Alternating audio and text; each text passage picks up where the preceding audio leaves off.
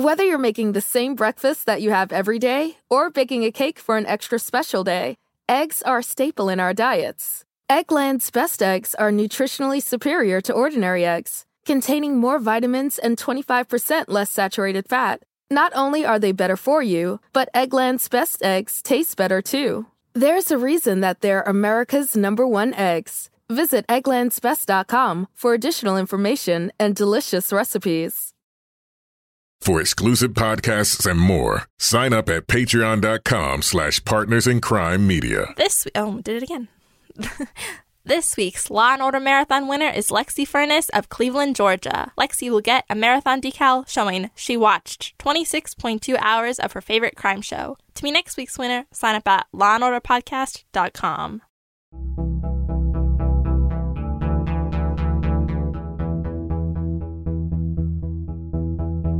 You think you know who did it?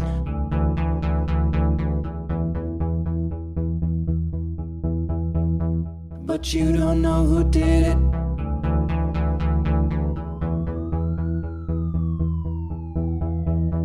You think you know who did it?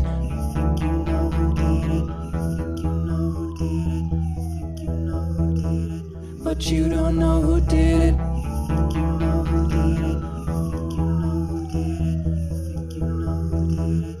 Think you know who did it, but you don't know who did it. Law and order, law and order, law and order.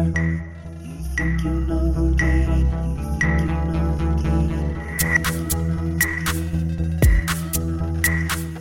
It's no ordinary police procedural, baby. It's no ordinary police procedural, baby. It's the FNOG of police procedurals, baby. Law and order,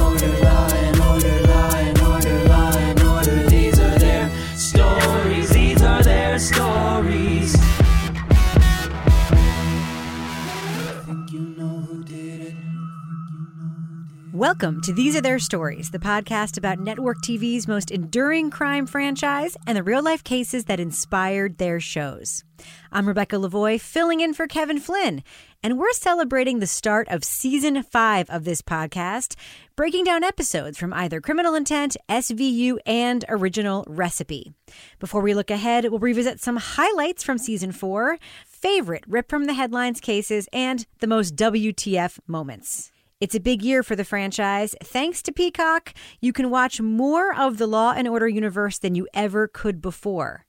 On NBC, new episodes, new spin offs, and the return of a classic character. But off screen, there's been a real reckoning about police misconduct and the unequal application of justice. Many people are now asking Has our love for TV cop shows distorted our perception of policing in America?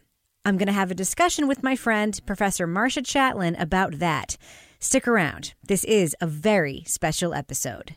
But let's do what we do and ask our season four guests who are your favorite law and order detective teams? Favorite Law and Order detective team. I have to say Briscoe and Curtis. Uh, it's got to be Briscoe and Curtis. I decided to go with uh, Olivia and Stabler. I was going to go in another direction, but I think Green and Fontana. But I'm a, a kind of a, traditionalist. It's a Briscoe Logan. Stabler and Benson. I have to say Benson and Stabler. Olivia and Stabler. I, I liked some of the ones in this episode. I think Jesse L. Martin and um and and Lenny Briscoe. I'm, this is the 20th anniversary of Briscoe and Green. I ultimately went with Briscoe and Green, which I don't know if you hear that too often.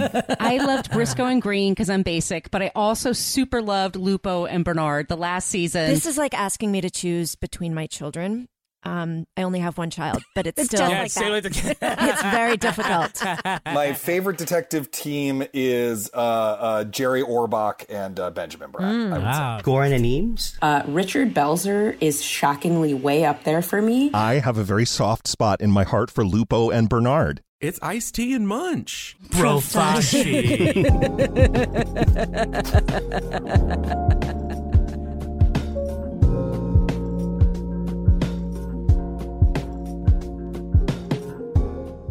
If there's one thing we love about Law and Order, it's that the plots can get crazy. And we've had some fun shaking our heads about the crazy situations our favorite cops get themselves into. We're going to listen now to some of our favorite WTF moments and weird tangents from season four with Stephen Pappas, Katie Mitchell, Isaac Butler, and Lonnie Diane Rich. Okay, so there's uh, all these problems with identifying Pa based on who owned the house. Uh, and they bring in the elderly owner's son, and they try to accuse him of being the kidnapper. And he says, "Hey, I never seen her before. We found her chained up in your house, in your basement. It's not my house. I don't even like women. So what are you saying? You're gay? It's why my mother hates me. I don't even like girls. I'm gay." well, I'm like, "Well, that proves it. You obviously couldn't be a kidnapper then." Nope. There's no other reason why you would want to kidnap anybody. Okay, uh, then they want to talk to Auntie, who is like babbling like a fool. Pa said she's our pumpkin pie. Our Thanksgiving blessing. Uh, but they get their clue as to who Sissy might be because they say she's their pumpkin pie. Mm. So I guess Of uh, then this is the only girl's ever been kidnapped on Thanksgiving ever. Yeah. The holidays, most kidnappers do take the day off. they get double time if they, if They're they work thankful on for- yeah. Thanksgiving. I think my brain never registered that that's what that meant. Because I think at this point I was just trying to understand what each of the kidnapping victims was trying to communicate. yeah, I mean, obviously, like being in a basement all that time has fried something in all of them. Mm, as it should. But our teeth all look remarkably good for being locked in a Yeah. basement for so long. I mean, really, there wasn't a single, you know, cavity in sight. It was pretty Well, he- impressive. he's not feeding them. That's why you don't get cavities. Oh, oh, okay. Okay. They've got quip. I have one question. I don't know about you, but Kayla's story about getting kidnapped on Thanksgiving because she was like at her friend's house watching TV. Mhm. Were either one of you guys allowed to leave your house on Thanksgiving to go to someone else's house No. and watch TV? No, never. My mom like, you got TV here. You're gonna help me un- unbox the cranberry sauce. Today's about family. Cut off those ridges. People don't know it came from a can. It's about family. Now go sit in the living room with your uncle and watch football like a goddamn American. and don't you come in my kitchen. That was always mine. It was like, oh, today's about being together, but in different rooms. Do not touch the yams. you wonder why people kill each other on Thanksgiving. She was probably relieved she got kidnapped. Hey, listen, it's one less mouth to feed. she got home and her mom was like, You know, that plate went cold waiting for you. I left that out for a long time. Just think about it, though. She got to enjoy Thanksgiving leftovers without having to eat them the first time around. That's right. I've kept this stuffing in the freezer for nine years, waiting for this day. I love too. They said like, "Well, do you have anything of hers, like you know, for DNA purposes?" Like, well, they said they wouldn't need it until they found a body. like, okay, we'll give us your toothbrush now, just in case. It's, I always want it to be a really weird answer when they ask a question like that. Yeah. Like, do you have anything for DNA purposes? Well, she lost a finger in a terrible accident. We've got that in the freezer. Hold on, hold on. I'll get it. Move the stuffing. Ew. well, uh, speaking of DNA. How is Kay affording her rent? You're you're exactly right about the handbags. I don't get it. How do you have a All whole right. shop sustained from fold over clutches? I assume she's getting alimony, right? Sure. Probably. However, Maybe. because I know you will care about this, Katie, can we please just for a second talk about her extremely green living room? The trim, the walls, all green everywhere. How can anyone live that way? It was like living inside of a pool table. Or a weather screen. I was had a High pressure system coming in from the north. Maybe they wanted her living room to be green because they knew it would make her discount Saoirse Ronan, Roran, nanny feel more mm-hmm. comfortable when she babysat at her house. Yeah. I mean, if you Okay. want to talk about Okay. illegal immigrants, Do we? nothing about the Irish. Yeah. Do we? Miss Connolly had a very active social life. And you were stuck babysitting till her mother rolled home? Once she was gone for three days. She came back looking like well, she smelled of drink and sex. She was a lonely, unhappy woman. She came back smelling like sex and cigarettes. she like she smelled like a pub in Galway She was on a Thursday. She was gone for three days. Three That poor little wee thing, just left by Oh. her mum. Yeah, oh She fucked everybody. I didn't have anything else to do for those three days, so I just hung out, eating some Lucky Charms. Such in the apartment. I painted it green. Oh, that's where it came from. like my whole bed. oh, it's amazing. She had the reddest hair. she She did. She did have the reddest That actress hair. could have been from Georgia. They said you're going to say it this way. You are. Yeah. because no American citizen was going to watch that kid for No. her. Got to be an illegal Irishman. Oh, always. Always. Goodness. Just so many running around. I don't know why. I took out my acoustic guitar all the time. Played her Black Velvet Band. She went crazy. She started cutting herself. She said, if you're going to sing Rising of the Moon one more fucking time, I'm going to stroke out. You've been saving this, haven't you? No, I'm just coming up with it now. Oh, this is good. oh, I had to go to church seven times that day. exactly. Ah, the rosary, I rubbed it right down to nothing. nothing but a hub of plastic and a string.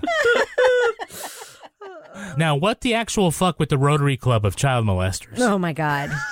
That's how it works, right?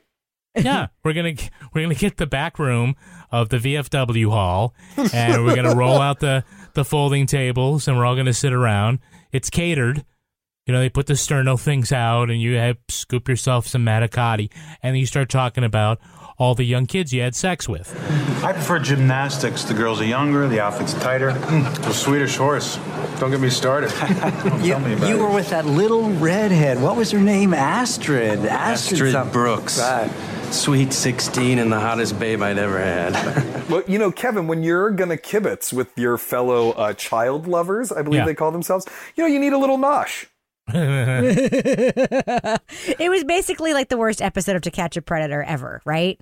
So instead of like just getting one guy, it's like put them all together in the room like the Scooby Squad. Right. Right. Yeah, it was not subtle, and nobody asked if anybody was a cop, which you would think those guys would know to do. Yeah, I'm going to point out a couple of things here about crimes that they overlooked. Mm. First of all, right, Karen was actually statutorily raped. Yes. They just said, yeah, let it cool off. They say that the the granddaughter, she said, well, he never touched me, just himself. Like, oh, there's no crime here. Like, exposing yourself in front of a kid is a crime. Right. Yeah. So, okay, let that one ride.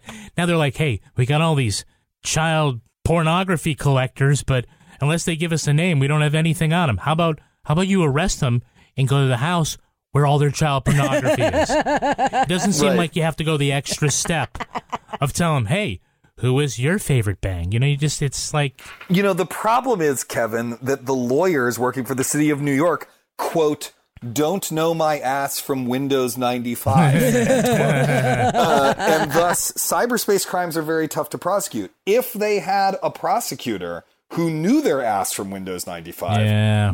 uh, uh, perhaps they could prosecute some of these crimes. Well, if they have a clue that something is off when they discover Lauren's hiding place. What CSU get in the car? Some food wheat bread, turkey, and tomatoes. Doesn't sound like a hooker's chips and donuts. We even found a plate, plastic knife and fork, and a rose. Was she eating a sandwich with a fork and a knife? She's from Virginia. They're classy there. and a whole tomato? She was like Peterman, you know, eating the M and M's with the spoon.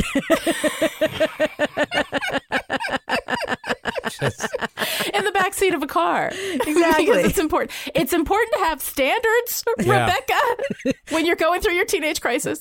I love that this park and ride is like mm-hmm. the place where like runaways and like street people like break into cars to sleep it off. It's like, why are people using that park and ride? That's where you leave the car that you stole.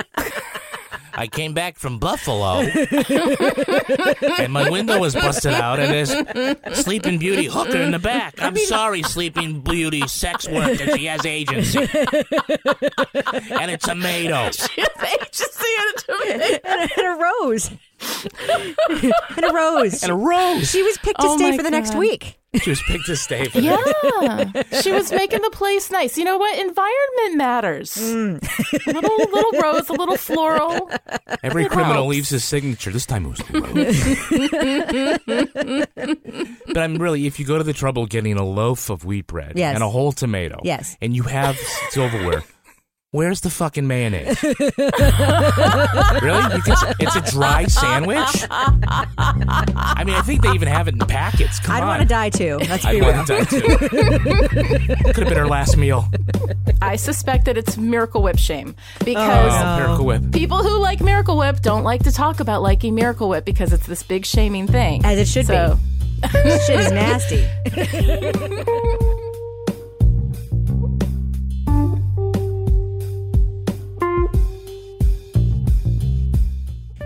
The original Law and Order premiered on NBC 30 years ago this month.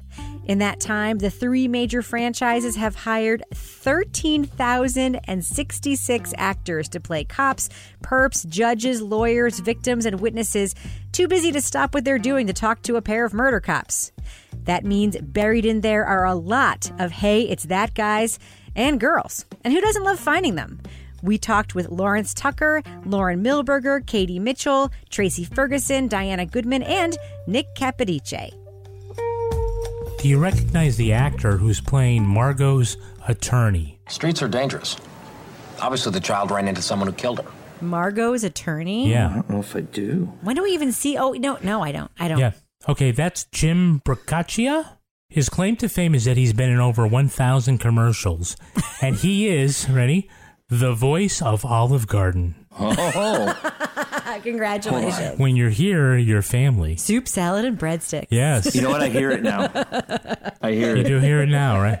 It's a good time to remind everyone that the Pasta Pass is for sale here soon. So if you want that unlimited pasta for like 60 days, you better fork over that 100 bucks. Now, does anyone recognize the diner owner?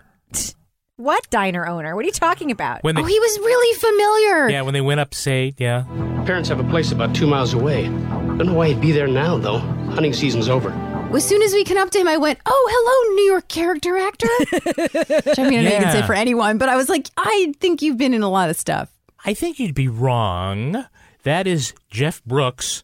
He is best known for playing BJ on Barney the Dinosaur. You mean like the other dinosaur? yeah, you'll remember BJ is the yellow Protoceratops with the Chuck Taylor high tops and the jaunty red baseball yeah, cap. whose name was. BJ. BJ. Which wasn't gross at all. yeah, he was the he was the body actor. He's five foot six. Okay. So obviously you remember him from that. Lauren. when he's wearing a mask and like a full body dinosaur costume. he turned a certain way. It He like, has, oh, he has to be in other things, Listen, right? It's very in right now to do that. Very social distancing. Yeah. I think it was Kevin Pollak had this comedy bit about being the agent for the actor inside the Barney costume. like what leverage you have. Like, hey, only my guy can do that. Hey, who are you going to get who can do this little thing with the arms, the short arms? Only my guy.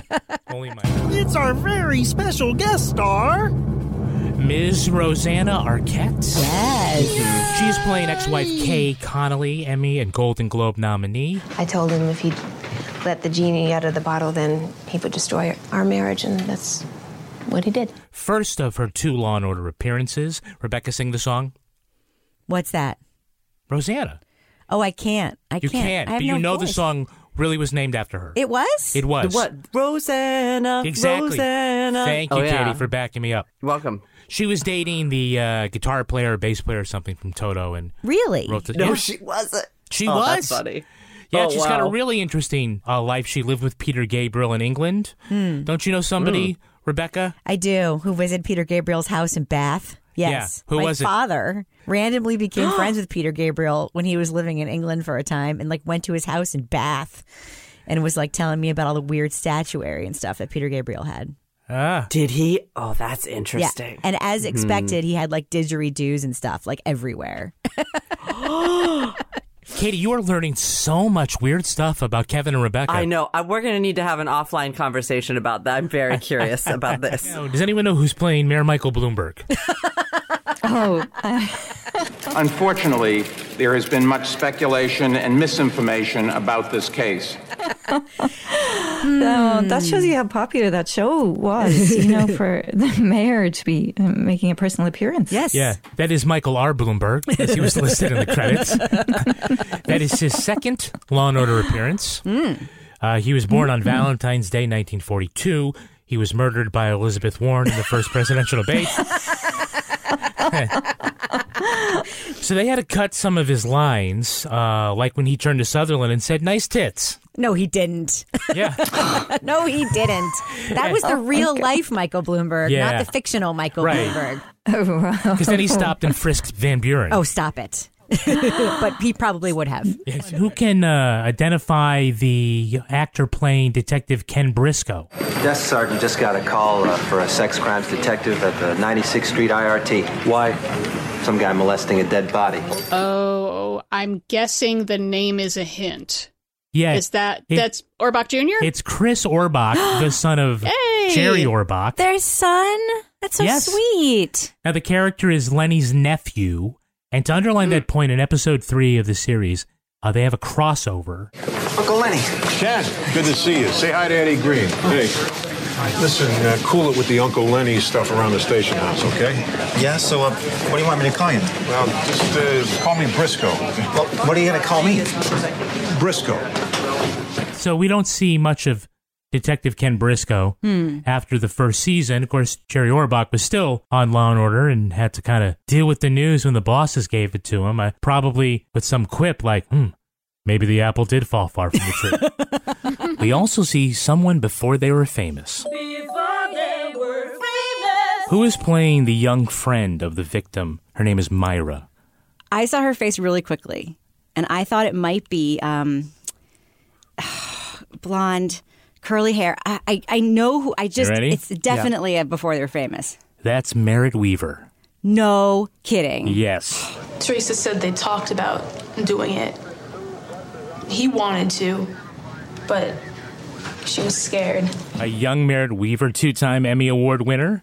This is the first of four Law and Order Universe appearances. Nick is shaking his head. I don't know on, who she is. She was on Nurse Jackie, and she just recently appeared in the uh, Amazing. Netflix miniseries. Unbelievable. Unbelievable. She's, defi- she's going to get a third Emmy award. Yeah, she's so wonderful. So her IMDb page says that she was conceived by a sperm donor. Wow. How about that? Why would that be on someone's IMDb? That was my question. Why Who would that? say this? I want That's this all in we my got bio. so far. She could kill Macbeth with a with a future like yeah, and also, I mean, this is a more interesting fact. I thought she attended Camp Kinderland, hmm. a socialist summer camp, Oh, my. where they sing pro-labor camp songs. So she is she Jewish? I I believe so. Well, this is um, like a thing, like the Yeah. Jewish summer camp socialist thing, and you, you and you know Pete Seeger's sitting there with his guitar. That's right. Yeah, yeah, but that's why her Emmys do not belong to her; they belong to all of us.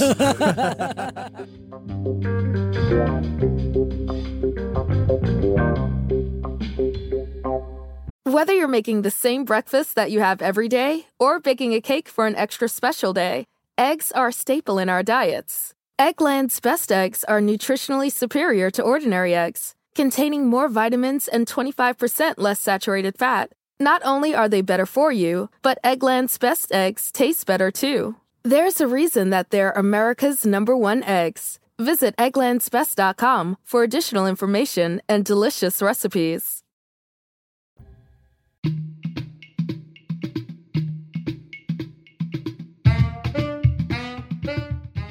I can't count the number of perps that we've collared with porn stashes that would make Jenna Jameson gag. And that ain't easy. Are you the most incompetent manager in the world? I mean, look, I don't expect uh, Assy McBig Pants here to catch anybody, but Colombian devil's breath. Scam artists use it in Latin America to prey on people, get them to hand over their life savings. So what do you got? 20 stab wounds and counting. Well, if a thing's worth doing, And Chinese broccoli? Initials CB. On pedophile message board, CB stands for child brides. It can also stand for Chinese broccoli. You want to read my journal too? No. You have a journal? Unbelievable! You call that being dominant? Show me. Pull it. Pull it. Tell me how you like it. I'm not on trial, sir, and I ask the questions here. I'm not the one who stabbed the captain with the pickle. Uh-oh. What happened to him? Technical term, punched by a chick. and I can't believe I have pusillanimous pussyfooters on my own staff. Ever since we came to be in our mother's womb, we've been together. It's still incest. Twincest. What's wrong with you people? Just give me a minute. Turn the sun on. That flag has fringes on it, which means it is a military flag, which means this court is a military tribunal. Do you ever get a gay vibe from me? Is this because I'm a lesbian? I'm gonna get you a ginger ale, all right? That steak's gonna give you indigestion. Can we make a rape case? Depends how retarded this girl is. Crazy thing is, if you hadn't found the actual guy, this would have worked. Maybe I should call my attorney. Hey, you can call the Sugar Plum Fairy for all we care. Or you could just stop being a jerk and tell me what the hell's going on with you. You know, I'm really sorry, Adam, but my helicopter's waiting. I liked you better with the stash. Because you got a shoe fetish. Okay, she even took out a tampon before we did it. Where's the tampon? Killer ate it. My dachshund. You want to indict a guy because of a dessert? Well, it is killer chocolate cake. The triangle thickens. We're authorized. So what do we do? Slip a Twinkie in their salad and see if they go into sugar shock? We'll let you know how it turns out. Screw you. Screw you. No, that's enough. Both of you. Settle up because you're done. Settle up. Believe that. My, what strong hands you have. You tell that to the judge. Come on out, get your beating, you skank! You've been sleeping with your own daughter! This is going very well. No, we never got Mariska or Ice T to come on our show, but we've had our brushes with Law and Order fame.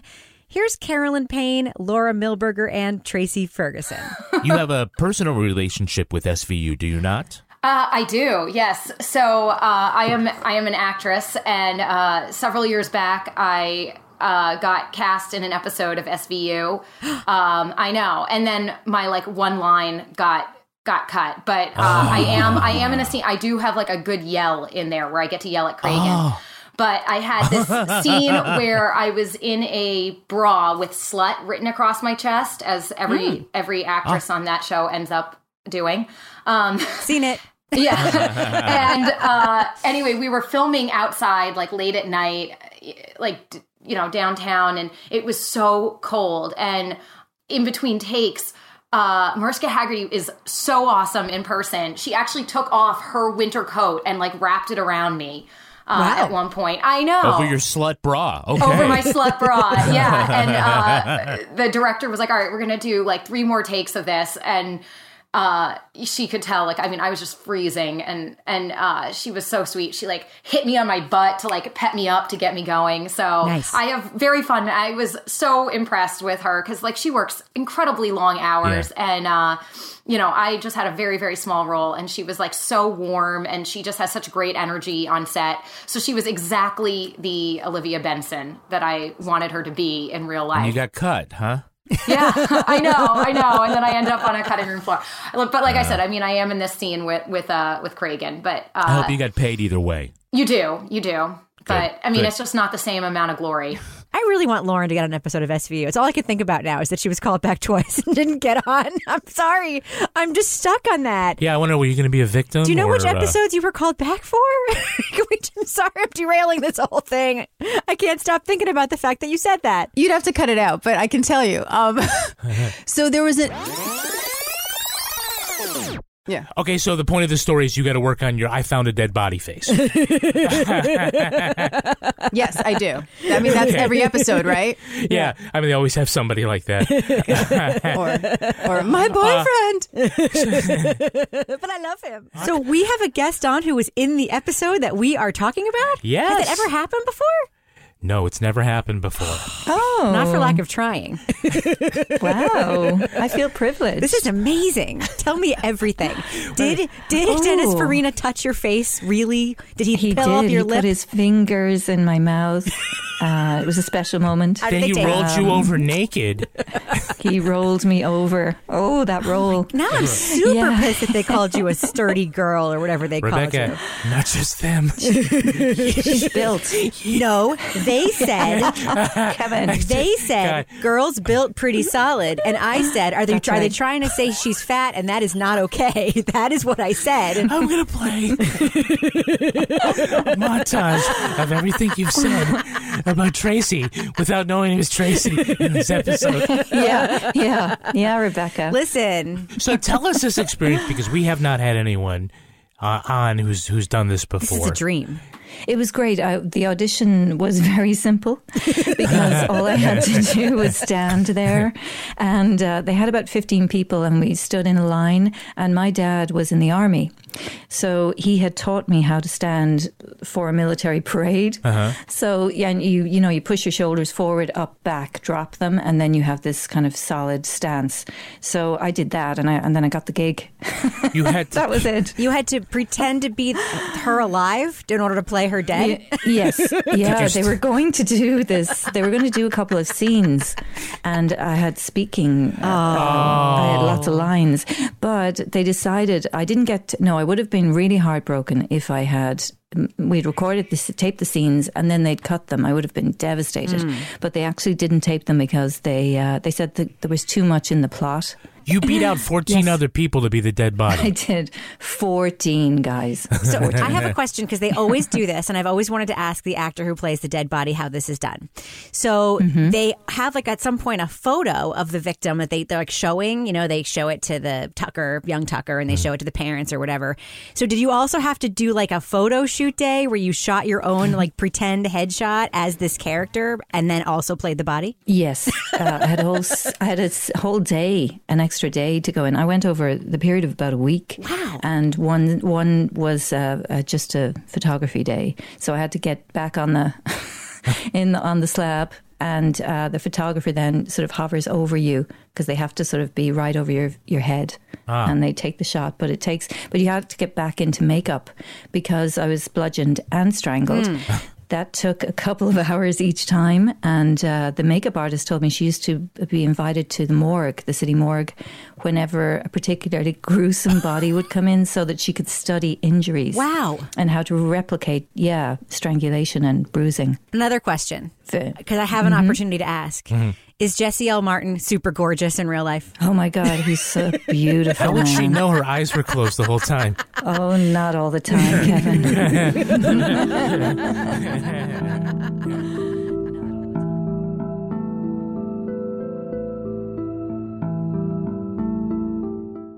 Our friend, Dr. Marcia Chatelain, is a historian, author, podcaster, and professor of African American Studies at Georgetown, and she's a huge Law and Order fan. I asked her to join me for a difficult conversation about the show we love. So, Marcia, you know what the expression cancel culture means, right? Yes. Do you think it's time to cancel Law and Order? Yes, it should have been canceled for kind of the content a long time ago, like if we're being honest, and the quality of acting, including one particular prosecutor. But but really, I mean, here's here's how I feel about it. As someone who clearly has enjoyed making fun of law and order and really likes true crime, I understand the kind of indulgent feelings of liking these silly shows or these shows that are a little salacious in content. But I think that culture can hit a tipping point where we start to see that these things aren't as innocuous as we want them to be. Right. And we can start to see their impact. And so if we need to live in a world without law and order and it means people are more discerning about the real justice system, I'm willing to give it up. So, TV cops are the heroes of shows like Law and Order. And some people say that's why we have, you know, cognitive dissonance, like trouble believing that cops aren't usually or always the good guys. What do you think? Is it because cops have been the heroes of shows like Law and Order? You know, I think it's a lot of reasons, but I don't think those shows help. I think they reinforce the idea that rule breaking is worth it in Mm. order to secure a conviction. And Mm. so I think that racism is usually the reason why people excuse poor behavior on the part of police.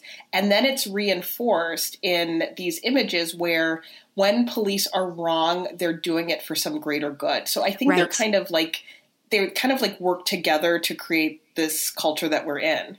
But Law and Order very often frames the rogue cop like he'll break the rules because, you know, the system is broken and the broken system prevents justice from being served. what do you think about that? So, one of the things about Law and Order that is a little bit of a problem is that they'll expose that the system is broken, but brokenness is the fact that uh, criminal defendants can have lawyers. Like what they're describing as um, broken is often civil rights, you guys. So Hmm. I think that is part of the problem, right? It's about statutes of limitations, which can be problematic. It can be about, um, you know, procedural errors that can imperil prosecution. Yeah, those are challenges, but I often think that what they mark as problems is like evidence or honesty or you know, like a culture that you're not supposed to coerce people into confessions or physically abuse them. So I feel like they don't really make it clear what the problem is that they Hmm. need to overcome in order to get the bad guys. Another thing that gets murky, I think, is watching any Law and Order Universe episode that's older than a f- couple or a few years old. A lot of like yikes moments of things the cops say, of the way they behave, of the way that they play with rights. I mean, is it fair to use our current Black Lives Matter police reform sensibility when we watch these shows? Is it fair to judge them when they're 20 plus years old sometimes? Well, I think this is what we can do. I think we can ask ourselves the question what are some of the choices that wouldn't be made today? And what are some of the choices that linger that are still a problem? Hmm. And so I am not. I'm actually a big fan of canceling people because some people just need to be put away. but when we think about our ability to consume a piece of culture that's outside of our times, I'm more concerned about whether or not people have the like proper education and understand the frame in which to look at it rather than saying gosh you know law and order used to be so good because you know they used to really you know talk about how women are the problem or gay people shouldn't be in society. And then you're like wait wait no no that's not why i want you to watch this. So i think that this is also a kind of larger educational issue because what i have found is that when i show maybe my students something that's problematic even if they are not able to see the problem in the moment, if I say, okay, we're going to take a step back and you have to understand that, like, this was during a time where domestic violence wasn't considered a problem, or this was a Mm. time where if a woman was sexually assaulted, someone would ask, you know, what were you wearing, or have you had a sexual relationship with your assailant? And so when the, you take a step back and you tell them that, they'll be like, oh God, this was on TV. And so you know I, I think that's that's how it works. So hmm. if we put law and order in mothballs and that meant that we would not have the current system of policing that we currently have then i think that's a pretty good trade-off. That'd be awesome if all we needed to do was cancel dick wolf and we Yeah. could get justice. I'd be like the first person to sign up for that. But some people would say that maybe one outlier to this isn't the show, you know, as a body of work, but on the influence Law and Order SVU has had in particular in raising awareness around sexual assault, particularly among people the age of the students that you teach every day in the Yeah. classroom. Do you think that this positive effect uh, that we can say anything good about it, given the pantheon of yikes moments that we're talking about over the previous decades? Listen, you know my devotion to criminal intent. So Yes. I would be a liar if I said that uh, I would didn't love some aspects of Law and Order. I do think that um, you know SVU has been helpful in presenting a different frame around sexual assault and sexual violence. And Mariska Hargitay, I mean, God bless her. I mean, she's out here like trying to talk about, you know, evidence and talking about the importance of um, making sure that there's enough um, lab techs to clear old cases. Like, there's something really admirable about it. But again, I'm not entirely sure that this is the best vehicle for changing the lens on gender based violence um, because it also operates in a universe where, like, you have the weird sexism about, like, you know, Mariska Hargitay's character not having kids, and then you have Mm. Stabler, who's the worst, Oh, yeah. and who I think is a really huge misogynist and then you also have the other shenanigans right so again i think that in framing the really important issue of sexual violence the problem is it's put within a world where well police abuse is okay if you catch the rapist and you're like no Right. yeah And it's also okay to threaten the rapist with prison rape in almost every interrogation It's you do. What are you doing? And there was that one very special episode where the rapist was raped in prison, and I think um, it made Benson be like, "Oh yeah, I guess it's not cool to taunt people about the threat of sexual violence." But I don't know if Mm. it ever stopped on the show. You know No. what episode I'm talking about. I, I do know what episode you're talking about, but I, I still think it's something that they kind of like hint at now. You know, what what do they get? What are they going to do to guys like you when you get to prison? And I'm always like, yikes. So, because there are so many cop shows on TV, some people say there's no way the public is ever going to be able to shut them off, turn their back on them.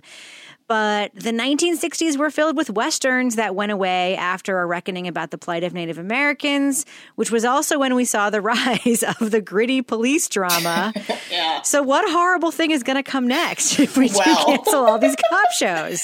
Well, I think that the energies get transferred. I think that's absolutely right. So I think that if we're going to see fewer and fewer cop shows, I think we're going to see um, more problematic attorney shows. I think we're going to get another LA law show where it's people who are high minded civil rights attorneys who drink too much and are kind of awful people, right? Like, I think that that might be kind of what the moment um, looks for. I mean, after how to Get Away with Murder. I was hoping there'd be more like evil professor shows, but I don't think that really resonates with the public as much as some of these other ones. But I think that um, these questions of kind of ethical application of rules will find another outlet, unfortunately.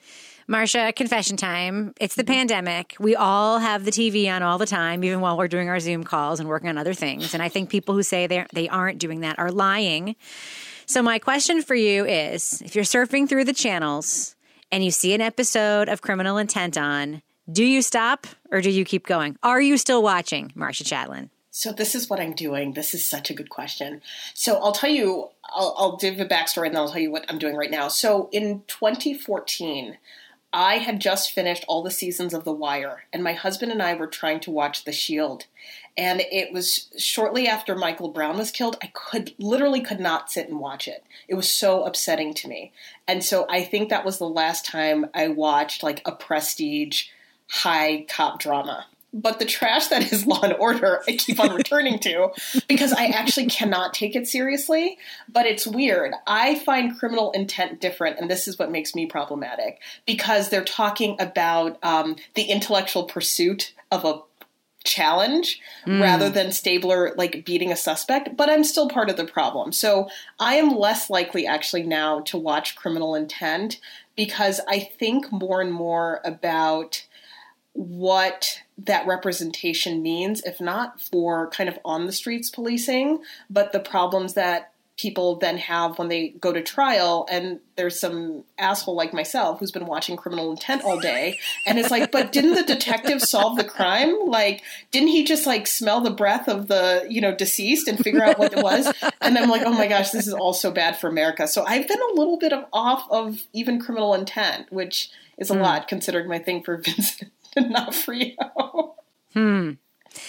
So I shouldn't have named my dog Briscoe, is what you're saying. Maybe I should have named him Goren, but even if so, maybe I should change his name anyway. here's here's the beauty of all of it. Like our problematic family members that we have to deal with um, at holidays, I think we can have an uneasy relationship with the things we used to enjoy and the things that used to animate us, and then have a story to tell. But I would prefer your dog um, being named Briscoe than for you to expect every law enforcement officer to act like Briscoe, because that would be a problem. That's a great point. Marcia Chatelain, I can't thank you enough. Thank you so, so much. My pleasure.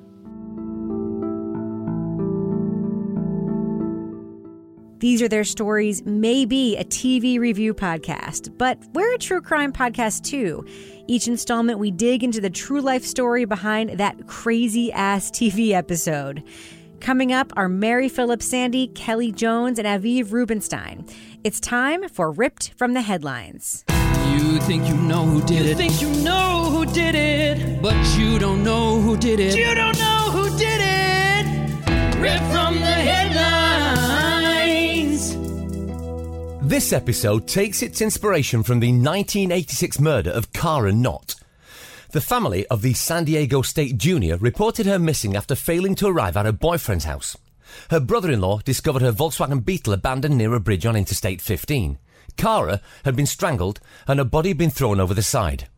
A witness told investigators he saw Cara being pulled over by a police car before her murder. Fibers found in the car were traced to a particular source, a California Highway Patrol uniform patch. detectives turned their attention to California Highway Patrol's officer, Craig Peyer. The veteran cop had been working the night of the killing and had fresh scratches on his face. He also had altered entries in his patrol log around the time of the murder. A rope found in the boot of his squad car matched ligature marks around Cara's neck. After his arrest, several women reported having been pulled over by Peyer as he made sexual advances. After his first trial ended in a hung jury, he was found guilty of Cara Knott's murder in 1988. Craig Peyer is currently serving a 25 year to life sentence at the California Men's Colony. That's what it's called. That's yeah. Wow, that sounds very Handmaid's Tale. Good. Well, good. Good, good, good. He's there. Yes. Uh, so the the worst description given by a police officer about a victim ever, ever, I think, came in this case. A cop told uh, the newspaper that she looks like quote a frozen Milky Way that'd been slammed against the table. What? I, what the fuck are you saying, brother? How would you even know that? What, a frozen Milky Way. Looks like what? I'm sorry, that is so gross. It's, so specific. It's so specific. What? It wasn't not a Snickers. Are you sure? I was, it was what? I mean, too soon. It's thirty years later, but damn, that is some stupid shit to say. Oh my god! Because you realize people are going to hear that. what the hell? It could, you could be. Well, she was thrown over the side, and it was very tragic, and it's a violent crime, and she looked like a Milky Way. Frozen. a Frozen Milky Mil- Way. She looked like a Butterfinger that'd been hit by a rolling pin. I mean, what's- Oh my gosh! I guess Yeah. I'm never going to forget that in my whole life. I'm never eating a Milky Way again. Please don't ruin paydays next. Just don't do Ah. it. You know how they zoned in on Peyer? How? NBC 7 did a special report the next night on how women driving alone can stay safe. Hmm. And guess which police officer they did a ride along with? Shut up. Absolutely, 100%. It was Peyer. That's how they knew he had the scratches on his face. He was all in the TV report. Oh, my he- God. Is he like one of these people that's like, of course I didn't do it. Otherwise, why would I have done this TV story about exactly that? Well, you know, I was trying to think like Jesus Christ, this guy. it could be both because one of the things the other cop said is that he ended up really getting interested in the case and asking a lot of questions. Of course he did. So Sure. putting He himself out, He did it. the- well, yes, right, but that's a behavior that like profilers will say. Like if you're, you know, you will want to know like a lot about what's going on. You'll insert yourself in the investigation. He did that, but it was also sounds like that they just happened to pick him. Yeah. Oh, so it's random. He hadn't like volunteered. They said, you know, let's go get somebody who's in that area, works in that area. Let's get him in the police car with them, and it, it was apparently him. And he's got to be saying like, "You try to cover your tracks," and the boss says, "Go out with this TV crew and tell them like how to not get raped and murdered By you. By you." exactly. Yeah. Tip number one: stay away from me. Uh, Okay. that's it. You're good. And end of report. Thank you for your service. SARS is back in the news. Today? Yes. Oh, really? Yeah, China has a pneumonia outbreak that is very reminiscent of SARS. Mm. They're saying no, it's something different. Um, that's comforting. of course, they were criticized about what kind of information they gave out Mm. about the origins of the uh, the outbreak. They say 23 people died. Uh, World Health Organization says 8,000 people died around the world Wow. between 2002 and uh, 2004. Hmm. Yeah, this is a respiratory illness. It is easy to catch. Hmm. So let's go back to the. This episode is inspired by the serial killer Jerry Brudos, known as the Shoe Fetish Slayer. Born in 1939, Brudos developed a fetish as a child for high heeled shoes and women's underwear. He tried stealing his first grade teacher's shoes. As a teen, he'd attack women, knock them unconscious, and run off with their shoes. After spending time in an Oregon psychiatric hospital, Brudos married and fathered two children, but soon took to prowling the neighborhood to steal shoes and panties. He strangled to death four women between 1968 and 1969. Among his victims was a 19 year old door to door encyclopedia saleswoman and a 23 year old in a broken down car. After the murders, Brudos would bring the bodies to his garage, dress up in women's clothes, rape and mutilate the corpses, then dump them in a nearby river. Police warned co-eds to be on the lookout for suspicious men. One woman reported Brudos had been calling her for a date. In his garage, investigators found copper wire which matched that used to tie the bodies.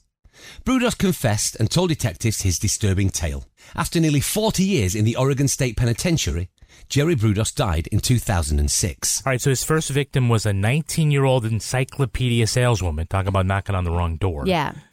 Uh, this was 1968. He lured her into the basement while his family was upstairs. Shut up. And killed her. Then uh, he cut off her left foot, kept it in the freezer, and used it to model his shoes. Ah. That's a real detail. Yeah. So this is like the difference between like the 1960s and now. One of the many differences was that like you could just tell your wife to stay upstairs while you were murdering somebody in the basement. Honey, I'm Like- busy. I'm working. That's right. This is daddy's time. That's right.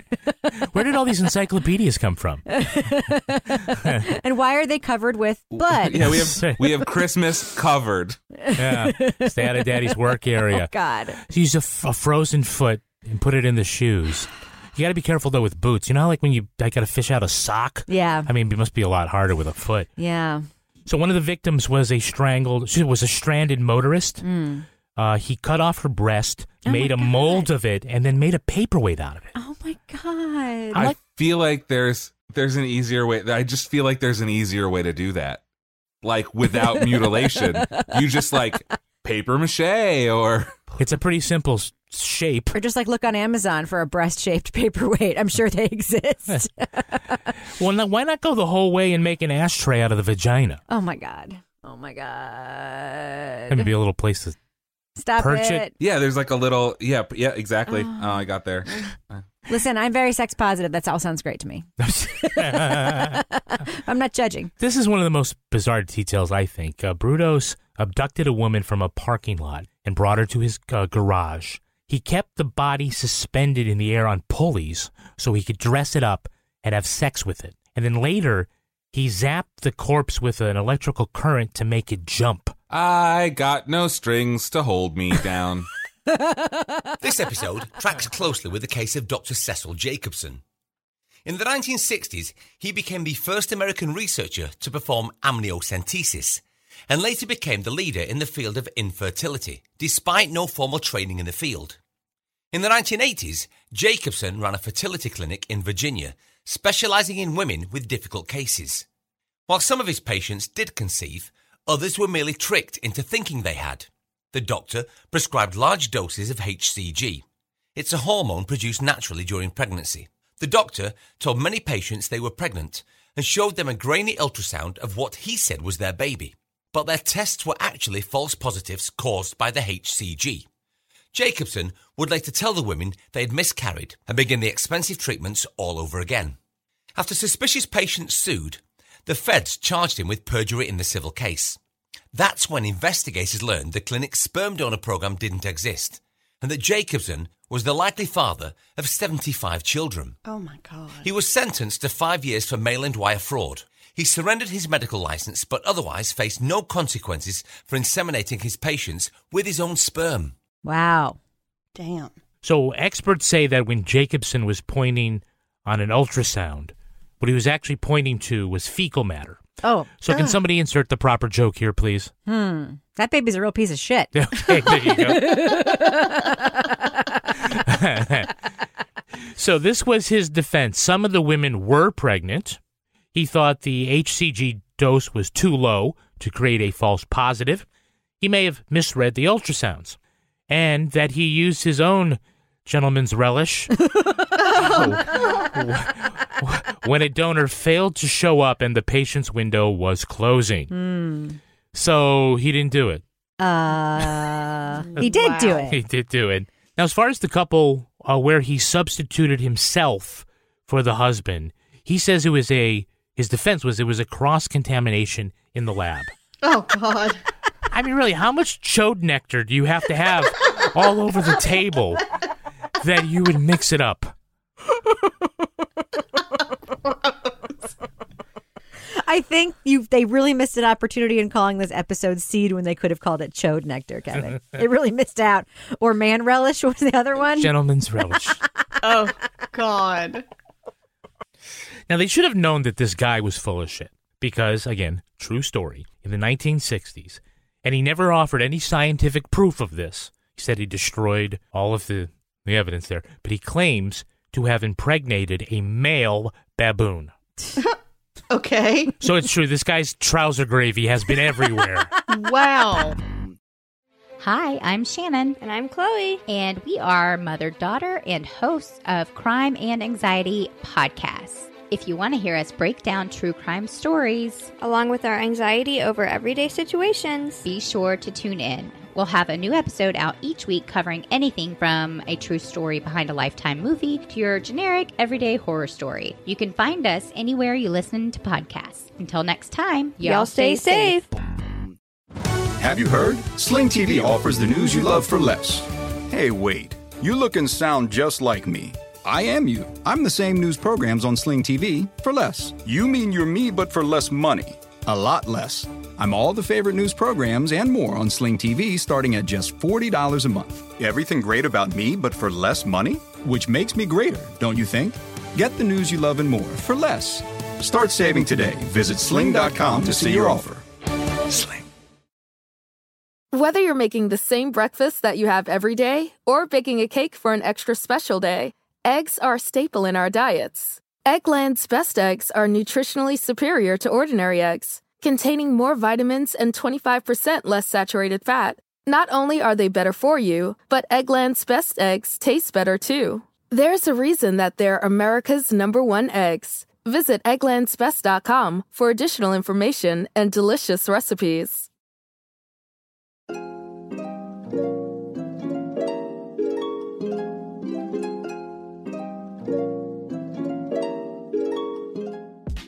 Before the pandemic hit, 2020 was sure to be the big year for Dick Wolf. 30 years after Law and Order premiered, SVU had been renewed for three more seasons. Chris Meloni was set to bring Elliot Stabler back to TV in a new show. And after years of negotiations and jigsaw puzzle syndication deals, Wolf sold the streaming rights to his library of shows to Peacock in a deal that would make him a billionaire. But what couldn't have been predicted was a cultural shift tearing down the facade of infallibility of the police and the uneven application of justice when it comes to people of colour. Critics have said it's time to examine the role police fiction has on our perspective of police fact. Law and order is frequently cited. We may as well ask too is it defensible to still enjoy law and order? Kevin and Rebecca try to point out instances when our fictional detectives and prosecutors act in ways that violate the rights of the people they encounter. And they make us laugh at it because it's laughable. Illegal searches, coercive interrogations, incredible twists of case law to charge people with crimes. Of course, it's not a law class. It's a murder mystery for our entertainment, but has a disservice been done? Have we made such heroes of our TV cops that we can no longer believe in the failings of the real ones? The experience is different for black and brown people, but if your only interaction with the police is watching the telly, yes, it's possible to believe that's how justice is applied in America. We can't lay all the blame at the feet of law and order, and you can't weigh the scales without acknowledging the good that SVU has done in changing our perception of sexual assault, how it's reported, and how it's prosecuted. So here's the question Can we enjoy law and order despite its moral flaws? It's an answer you need to decide for yourself. It's probably best to watch in a more critical way and identify the problematic elements of the stories. Stabler's coercions, McCoy's pursuit of convictions over truth, Goren's wild investigative assumptions.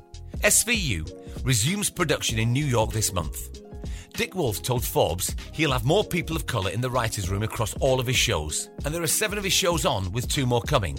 He promises SVU will tackle police brutality head on, and they'll bring back hot headed, quick firing Elliot Stabler, but according to a press release, as a changed man. The article ends with the billionaire saying, You can look at the entire Wolf library and not find one episode that's been on the wrong side of history. Maybe.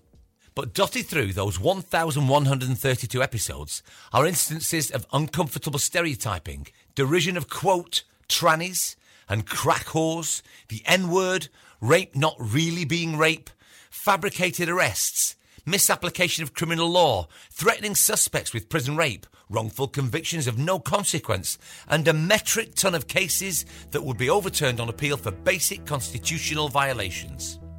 If Dick's word is correct, and there aren't any episodes on the wrong side of history, there are a lot of them which walk right up to the line. That's going to do it for us. You can tweet to us at Law and Order Pod or follow us on Instagram at These Are Their Stories Podcast. Our newsreader for Rip From the Headlines is Cy Frater. Our theme music was composed and performed by Uncanny Valleys. Additional music this episode from Blue Dot Sessions. To get ad free episodes of These Are Their Stories a week early, sign up for Stitcher Premium. All clips in this podcast were used in compliance with the U.S. Copyright Act fair use exemption for criticism and commentary. Special thanks to the elite squad of the Law and Order Wiki community for preserving the evidence. Go to lawandorderpodcast.com and sign up for our newsletter for a chance to be our next Law and Order Marathon winner. These Are Their Stories was recorded in the Yoga Loft above the Bodega in Bay St. Louis, Mississippi studio and is a production of Partners in Crime Media.